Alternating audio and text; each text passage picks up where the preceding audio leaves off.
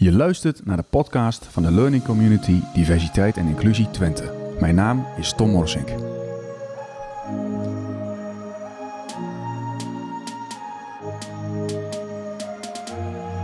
Aan tafel mag ik uh, drie gasten verwelkomen vandaag. Gert-Jan Leuzink, Jan Langkamp en Marco Strijks. Kunnen jullie zo meteen even wat over jezelf vertellen? Marco Strijks, mag ik bij jou beginnen? Dat mag. Uh, nou ja, werkzaam bij Saxion. Uh, ik, ik, werk bij het DICE Office, Diversity, Inclusive Culture and Equality. Uh, ik ben initiatiefnemer van het Think with Pride netwerk voor uh, LHBTIQ+, en de rest van het alfabet, studenten en medewerkers. Um, daarnaast mag ik me nog een klein beetje bezighouden met het uh, Saxion Business Point, waarbij we kennis van Saxion koppelen aan het bedrijfsleven. En ik ben een uh, kennisinstituut aan het opzetten in Suriname samen met de Partneruniversiteit. Uh, en waar het ook steeds vaker over de interculturele awareness gaat en de Sustainable Development Goals. Bjorn, welkom. Dankjewel. Mijn naam is Björn, 25, ik kom uit Almelo. Ik woon inmiddels in Oldenzaal. Uh, ik was student HRM, ben recent afgestudeerd en ik ga je na het bedrijfsleven verkennen. Top, welkom. Gerrit-Jan? Ja, ik ben uh, Gerrit-Jan Leuzink, 38 jaar. Ik uh, woon in Hengelo en ik werk in de binnenstad van Enschede als wijkcoach zijnde. En ik werk met name veel met, met jongeren. Oké, okay, welkom. we zitten hier heren bij elkaar om te spreken over inclusie en diversiteit. Um, wat roept dat uh, bij jullie op, uh, Bjorn? Wat, wat, waar moet je aan denken? Uh, diversiteit is voor mij um, ja, echt eigenlijk alles en iedereen. Um, ja, als je nou hij, zij bent, uh, gay, hetero, bi. Ja. ja, alles is voor mij gewoon welkom. Dat is voor mij diversiteit. En als ik om me heen kijk, dan uh, word ik zelf heel gelukkig als ik verschillende tinten om me heen zie. Niet alleen maar in een blanke wereld leef. Dat is wat voor mij diversiteit is en inclusie, inclusie geeft. Marco? Ja, ik sluit me daar helemaal bij aan natuurlijk. Uh, maar het roept bij mij ook altijd uitsluiting en uh, niet meer doen uh, op. Um, dus ja, ik zou graag willen hebben dat iedereen toegang heeft tot dezelfde informatie, toegang tot dezelfde kennis, toegang tot hetzelfde feestje, meer mogen dansen. en echt samen deze wereld, hier een hele mooie wereld van maken. Nou, mooi. Gert-Jan? Ja, ja het, het is, uh, je, je nodigt me hiervoor uit. En toen moest ik eigenlijk gelijk denken aan mijn jongeren waar ik veel meer werk. En ik werk ook met name dan met jongeren met een uh, niet-westerse achtergrond. Mm -hmm. uh, vroegtijdig schoolverlaters, of waar in ieder geval sprake is van veel verzuim.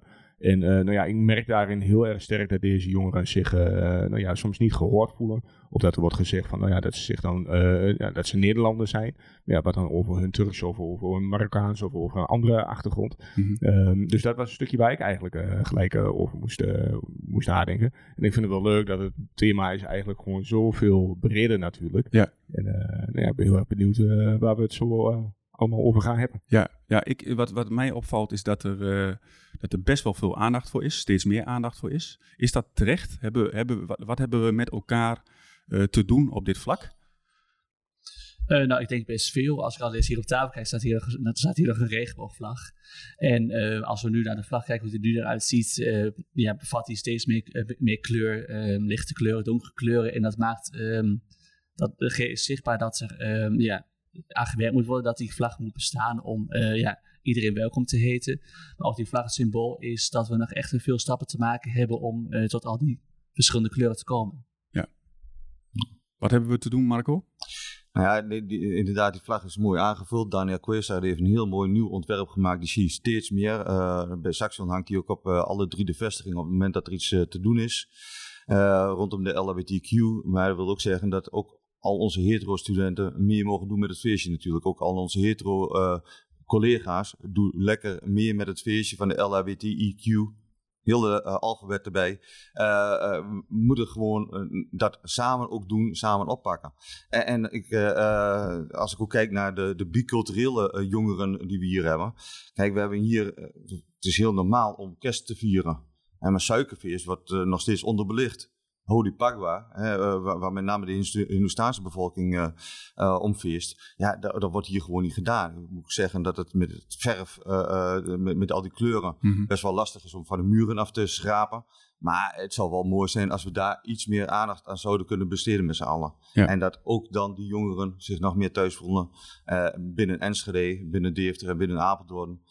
dus dat we dat met z'n allen heel mooi kunnen gaan doen. Ja. Ik, mooi dat je dat zegt. Uh, ik, ik, ik, heb zelf onderzoek gedaan naar eenzaamheid. En uh, ik had daar met een uh, coalitieleider in Rotterdam over. En zij hadden een actie gedaan tegen eenzaamheid. En dan brachten ze hun kerststol langs de deur.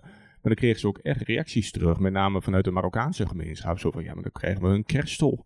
Weet je, daar, daar, voelen wij ons ook. Weet je, het is een hele leuke actie. Maar mm. waarom breng je ook dan niet uh, Turks fruit of uh, andere uh, koekjes en hapjes daarover? Dat je in ieder geval ook laat zien vanuit overheid of vanuit instanties. Dat je daar zicht op hebt, dat je daar een blik op hebt. Ja. En als je daar echt in gaat verdiepen, met jouw werk moet je dat volgens mij vanzelfsprekend doen. Maar als je er echt in, dat verrijkt je alleen maar. Hè? Ja. op het moment dat je dan ook met die, die uh, ik, ik, wandel hier ook regelmatig met, uh, met Marokkaanse en Turkse jongeren. Um, en dan hoor je over hun cultuur. En dan denk je van, wauw, wat gaaf eigenlijk. En ja. uh, waar, waar, kunnen we daar nog erg wel wat van leren? Zeker. Ik denk dat ze van onze cultuur heel wat van kunnen leren. Maar dat is die interactie die, die gewoon noodzakelijk is. Ja. Ja.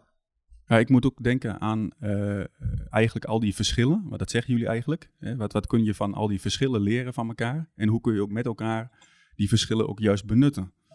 En volgens mij gaat dat ook over inclusie. Ja, nou, eh, onze buurman komt uit Nieuw-Zeeland. En als Nieuw-Zeeland een, een feestje is, dan hangen we samen met hem de Nieuw-Zeelandse vlag uit. Ja. Anders hangt hij ook maar zo alleen. Mm -hmm. En dan uh, s'avonds even samen eten en dan uh, maken we daar gewoon een feestdagje van. Ja. ja gewoon meer reden tot feest. Ja, dat is toch, ja, uh, precies. dat is fijn. Ja, zeker. Ja. ja. Gerrit-Jan, wat, wat, wat, hebben wij, eh, wat hebben wij te doen uh, op dit vlak, vind jij? Hoe zie jij dat? Ja, veel, meer nog. Ik, ik, ik denk dat uh, nou ja, met betrekking op scholen, wat er nu gebeurt rondom het burgerschapsonderwijs, dat is denk ik al wel echt een hele goede, een, een goede set uh, geweest, wat uh, vanuit de overheid flink aangejaagd wordt. Maar volgens mij is dat nog maar het topje van de ijsberg.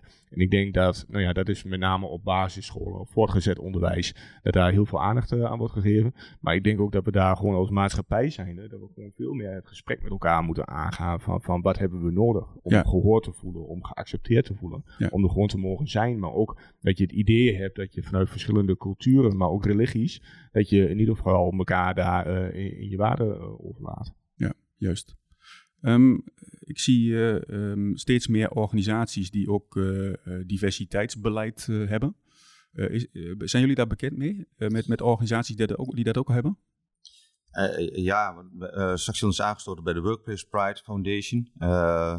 En ik mag daar dan de contactpersoon van zijn. Dus ik praat ook regelmatig met ASML, Accenture, Philips, alle ministeries over dit onderwerp. En um, ja, er gebeurt wel wat in het land als het gaat om diversiteit en inclusie, ook in het bedrijfsleven en andere organisaties. Wat zijn jouw ervaringen, Bjorn?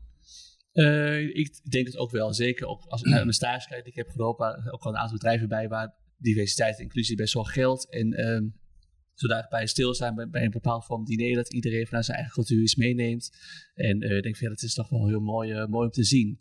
wat ik nu wel heel opvallend vind, is dat alle bedrijven nu een regenbooglogo gaan installeren. Ik denk van ja, voel je nu echt diversiteit of is dat echt iets om je om je bedrijf te laten zien dat je er zogenaamd voor staat. Nou, dat, dat komt uh, voor, voort uit de Pride Month. Uh, daar zijn we ook een klein beetje mee overvallen. Um, uh, dat is in één keer opgekomen. Dus internationaal is het al jaren. Uh, wereldwijd, de meeste landen uh, vieren Pride Month in juni.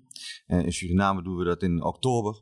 Um, maar ja, nu, nu zie je dat in, inderdaad in Nederland en met name de internationale bedrijven. Als je LinkedIn opent, zie ik dat regenboog. Dus dat zie je dat overal, ja, uh, zeker. Uh, nou ja, Google uh, en vanochtend het nieuws van, van Apple dat ze meer werken aan de boycott van alle LHBTI-apps die ze in de wereld niet in hun App Store opnemen. Dus ja, aan de ene kant hebben ze de, die regenboogvlag, aan de andere kant dat is de window dressing misschien wel. En aan de andere kant weren ze uh, in landen waar homoseksualiteit strafbaar of misschien wel dodelijk is, uh, de, de, de apps juist voor die community. Ja, ja. Waar, waar het juist zo belangrijk is. Ja, dus bijna eigenlijk meer marketing uh, als je het zo bekijkt. Uh, ja, ja voor, nee, precies. Ja, vandaar mijn Voor Apple is het dus echt marketing. Andere organisaties zoals Accenture die, die, en ook ASML, die, die hebben dat echt in hun beleid opgenomen. Dat dat ze daar ook wat meer doen. Hè? Um, nabestaande pensioen in landen waar het niet een, normaal is om nabestaande pensioen aan uh, partners van het uh, gelijke geslacht te geven. Uh, hier wordt, als je hier in transitie gaat, wordt het nog vergoed door, redelijk vergoed door de overheid.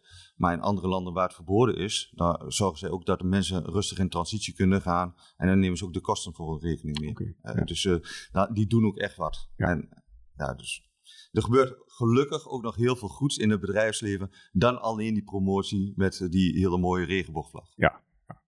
Wat zie jij, eh, Gert-Jan, op het gebied van diversiteit eh, in organisaties, organisatiebeleid? Ja, ik, ik, ik vind dat best wel een moeilijke vraag om, uh, om te beantwoorden. Ik, uh, ik werk zelf dus voor de wijkteams en uh, dat is dus niet van de gemeente, waar wel heel veel mensen denken. Mm -hmm. wij, wij, werken voor de SMD als organisatie zijnde. Ja. Um, ik denk wel dat het diversiteitsbeleid is binnen de organisatie, maar ik weet het niet zeker. En ik weet niet wat er over opgeschreven uh, is. Binnen de gemeente weet ik wel dat ze daar uh, heel erg afgespiegeld ook willen werken. Hè. Ze willen gewoon echt een, uh, een afspiegeling van de maatschappij in ieder geval ook op, op de werkvloer hebben. Ja. En bij de SMD, ja weet je, wij zijn allemaal social workers. En binnen de social workers zit het heel erg binnen de opleiding al verpakt.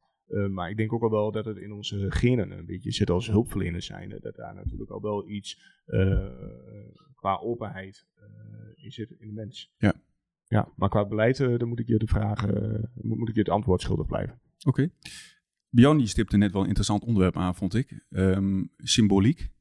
dus met andere woorden, wat presenteer je? Doe je één keer per jaar mee aan, aan een landelijke of internationale regenboogdag? of ben je bezig om dat ook echt uh, zeg maar in je bestaansrecht van je organisatie uh, ja, een plekje te geven. Hoe, hoe, kijken jullie daarna? Want je ziet best wel veel symboliek hè, in de samenleving. Je ziet af en toe uh, regenboogvlaggen, wat natuurlijk fantastisch is. wat heel goed, denk ik, ondersteunend werkt. Um, maar hoe kijken jullie naar, um, ja, hoe zou ik het zeggen, verandering, verandering in de samenleving op dit vlak, op dit onderwerp? Of aan de andere kant misschien wel eenmalige activiteiten. Hoe, hoe zien jullie dat? Begrijpen jullie wat ik bedoel?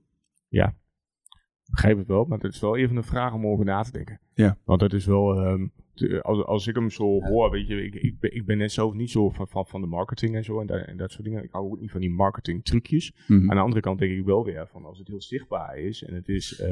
Het, het, het is, zit een beetje door de vezels heen om daar het gesprek over aan te gaan en het zichtbaar te maken. Maar maar het, is de symboliek die we gewoon nodig hebben. Hè? We, we hebben wij hebben een koraalrif voor onze kust liggen. Dat weet niemand.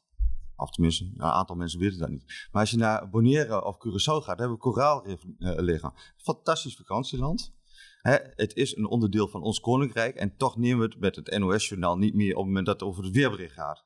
Hè, het nieuws van Curaçao, Aruba, Bonaire zien we nooit. En op het moment dat je wat vaker die landen uh, laat zien, ga je ook eerder denken van hé, hey, ik ga eens een keer naar ons eigen koninkrijk aan de andere kant van de plas.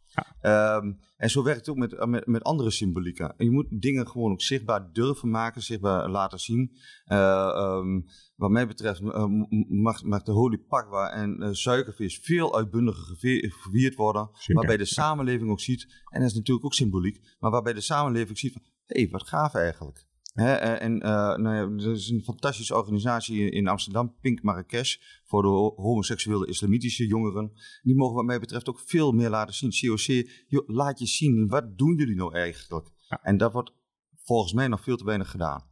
Dat denk ik ook. Als je nu kijkt naar de, naar toen ik 16 was uit de kast kwam, was de COC bij zo'n ja, hot item, om even zo te zeggen. Maar de afgelopen jaren hoor ik er vrij weinig van. En zijn ze echt een beetje ondergesneeuwd in, in de samenleving. Ja. Nog even voor mij, de COC, dat staat voor? Culturele Ontmoetingscentrum. Okay. Dat is uh, in uh, 1947, 1948 opgericht.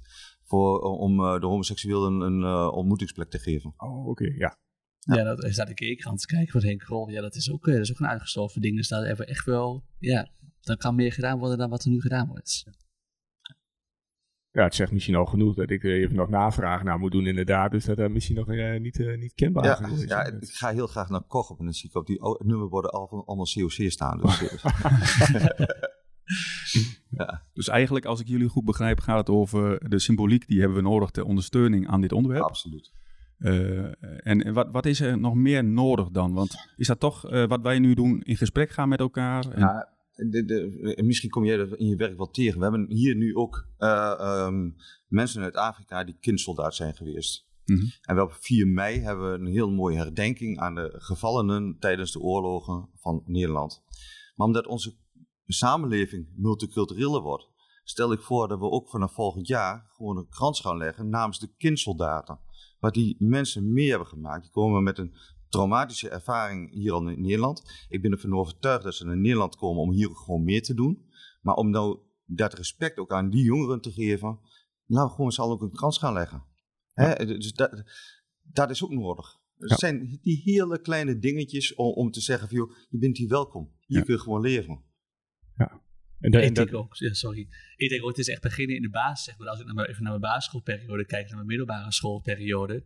Uh, ik, in de Almelo op school gezeten. Daar was de klas uh, gemixt met, met, ja, met, met Nederlanders, met Marokkaans, met Turks, maar ook met andere nationaliteiten. En als ik dan even kijk naar de, naar de school van zo'n vriend kijk, dan zie ik alleen maar blanke gezichten staan. En daar zit daar geen enkel uh, kleurtje bij. Dus denk je, ja, laten we in de basis beginnen, dan helpt dat de komende jaren vooruit. En een, een aantal studenten van ons hebben een heel mooi uh, onderzoeksrapport geschreven voor het primair onderwijs maak dat ook veel meer gender-inclusief. Maar, geef uh, uh, mensen met een andere huiskleur geeft die ook een rolmodel als brandweerman of als brandweervrouw, zou ik bijna zeggen. Maak uh, hamertjes met glitters eraan. Zorg voor gender-inclusieve kleedruimte. dus, dus laten we gewoon daar ook iedereen op een voetstuk plaatsen. In plaats van wat er nu gebeurt, alleen wit en blank, en, man en vrouw.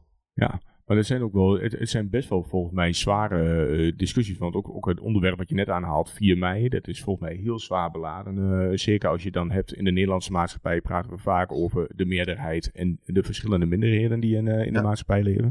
En er zijn toch nog altijd weer een aantal partijen die dan heel erg sterk hangen aan 4 mei. Dat het toch wel een bepaalde gekaderd thema moet zijn. En ik zou echt zeker uh, hartstikke fijn vinden dat dat een thema zou worden waar iedereen zich uh, heel goed uh, in, in, zou kunnen vinden. Zeker met al die minderheden die we hebben en alle oorlogen die ondertussen in de afgelopen honderden jaren zijn gevoerd. Dat zou echt een hele, hele mooie dag kunnen zijn. Maar ook 5 mei natuurlijk en alle andere feestdagen om, om die verbinding met elkaar in te vinden.